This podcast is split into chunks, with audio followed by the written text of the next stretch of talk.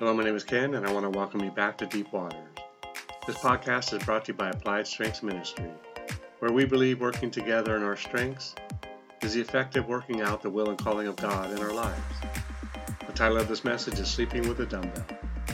This is a multi-episode series in which this is episode 14 of 14. Fear, kill, hell, arg. Let's go. Matthew 10:28. And do not fear those who kill the body, but cannot kill the soul, but rather fear him who is able to destroy both soul and body in hell. I like to read that as a reminder that I am but just dirt, meant to return to the same place for which I came. My time and that for which it comes is in his control. There are no accidental deaths in the kingdom of God. Now, just a nugget, and I did another message on this.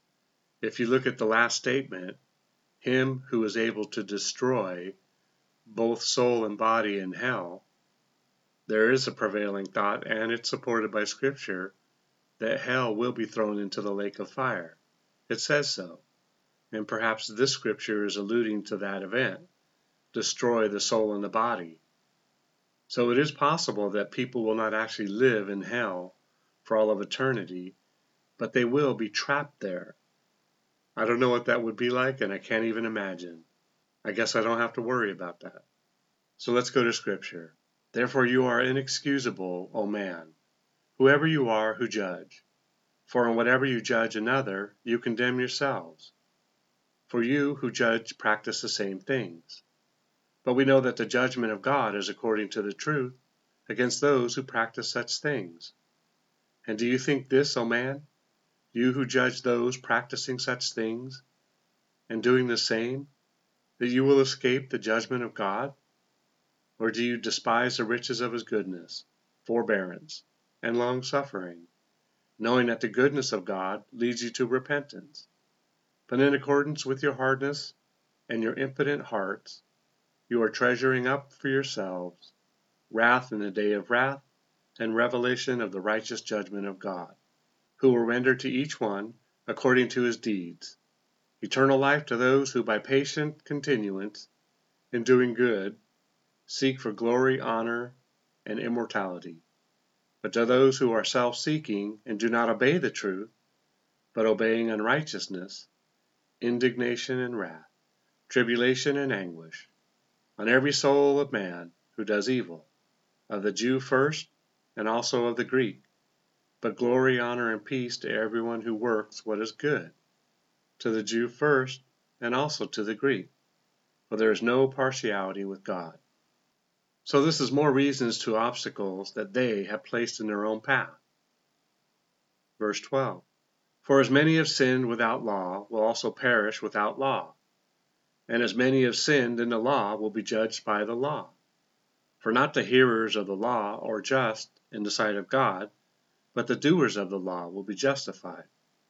For when Gentiles, who do not have the law, by nature do the things in the law, these, although not having the law, are a law to themselves, who show the works of the law written in their hearts, their conscience also bearing witness, and between themselves, their thoughts accusing or else excusing them, in the day when God will judge the secrets of men by Jesus Christ, according to my gospel. Now we move back into the light and explore the role of men in a marriage relationship. Ephesians 4:2, with all lowliness and gentleness, with long-suffering, bear with one another in love.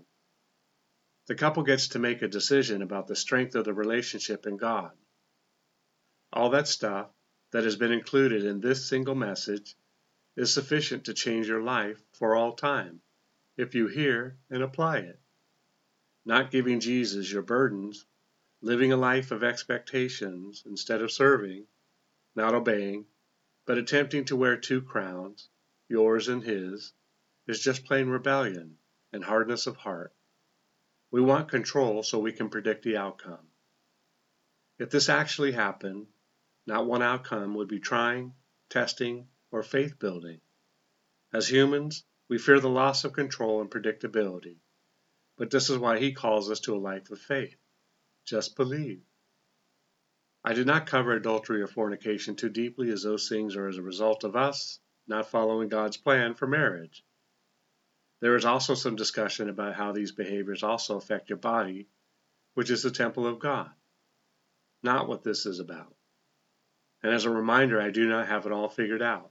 I'm still learning, battling, warring, suffering, going and growing through trials and suffering to maturity.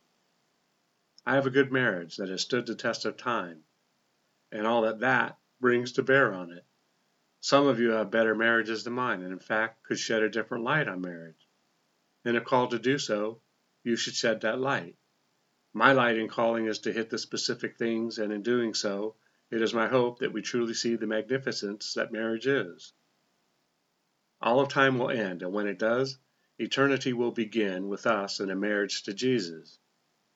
And so late in the message, where we often want to hear something soothing, I would say that divorce in the natural reflects your position in and with Christ in eternity. I know that there are exceptions, and Jesus gives us clear ones. And Jesus gives us a clear one. But as surely as I'm sitting here typing this out, I know that I know, if you pursue God seriously and in like manner that you pursued the things of this world, then you will be able to stand when the day comes to knock you off your feet, and that day will come. And it won't just come once, and at times it will be unrelenting and persistent. This is why you need to be on your Christian game at all times and in all seasons. Titus 2:1-6 in the Message translation helps us to focus on what is important in the relationship and outline some of our purpose. This is Paul speaking to Titus. Your job is to speak out on the things that make for solid doctrine. Guide older men to live lives of temperance, dignity, and wisdom, into health, faith, love, and endurance. Guide older women into lives of reverence, so they end up as neither gossips nor drunks, but models of goodness. By looking at them, the younger women will know how to love their husbands and children, be virtuous and pure, keep a good house, be good wives. We don't want anyone looking down on God's message because of their behavior. Also, guide the young men to live disciplined lives. I bet you didn't know that God called all Christian women to be models, did you? You women teach your kids how to treat their future husbands by how you treat yours. What an honor. I believe women have a very significant role in the kingdom of God. You seem to be natural nurturers and servants. Your commitment to family is unmatched by any man I ever ran across. But all of what you are, and can be, is wrapped up in the word potential. You have the potential to be extraordinarily significant in shaping this planet, your family, where you work, and the church you attend. You must watch out for the predators, flatterers, those who would seek to take advantage of you. Your husband, if not born again from the womb, nor raised by wintering nomads, should know how to protect you from such beasts. Adam dropped the ball by not covering and protecting Eve, and so she was seduced by a beast. This is a spirit on earth, causing and using men to commit unspeakable crimes against humanity, and especially women. Men, there are times and seasons for stuff and to do stuff. You had better protect your wives, lest the enemy come right under your roof and snatch her away. What drew you to her will draw others to her as well. If you were inclined to sleep with every Joan, Kim, and Mary, boyfriend or not, then others are capable of the same sin. Be the strong man of God you were called to be. God may have told the woman to submit to your authority, to honor and to obey you, but you better believe that God will hold you accountable if you choose to live by title only and not by his instructions to you on how to behave as a husband. Now get off your couch and equip others who are in shipwrecked marriages. We need saints to do the work of ministry and to desire to make disciples at last. A sound marriage can accelerate this process, reaching to the heights of 100-fold, if it be his will and blessing. We finish by tuning into what Matthew states in 11:28-30. Come to me, all you who labor and are heavy laden, and I will give you rest. Take my yoke upon you and learn from me, for I am gentle and lowly in heart. You will find rest for your souls, for my yoke is easy and my burden is light. Cast off the dumbbell and sleep in a flat bed again. You are not designed to carry the weight of this world. You were called to carry out His plan and purpose. Look, it's like the comparison between regular soda and diet soda.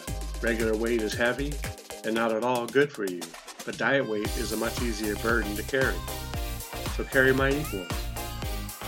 Well, that's it for today and for this series. Well, if you got this far, you are no longer a prude dude. Well, at least you are more enlightened about the importance of intimacy in your relationship. Share with others if you think it would help, but please pay attention to the caution. This message is not for everybody, especially those who may be struggling in the area of lust. Remember, it's not what you find wrong or disagree with regarding these messages, but what you can take away from them. Together we can do more to impact the kingdom than if we work alone. Let's flip the script and kill, steal, and destroy the works of the enemy, and create space for the light of lights to shine through into people's lives. Plant a seed and click on the like and subscribe button. Let's build this ministry together. Thanks, and see you next time in Deep Waters.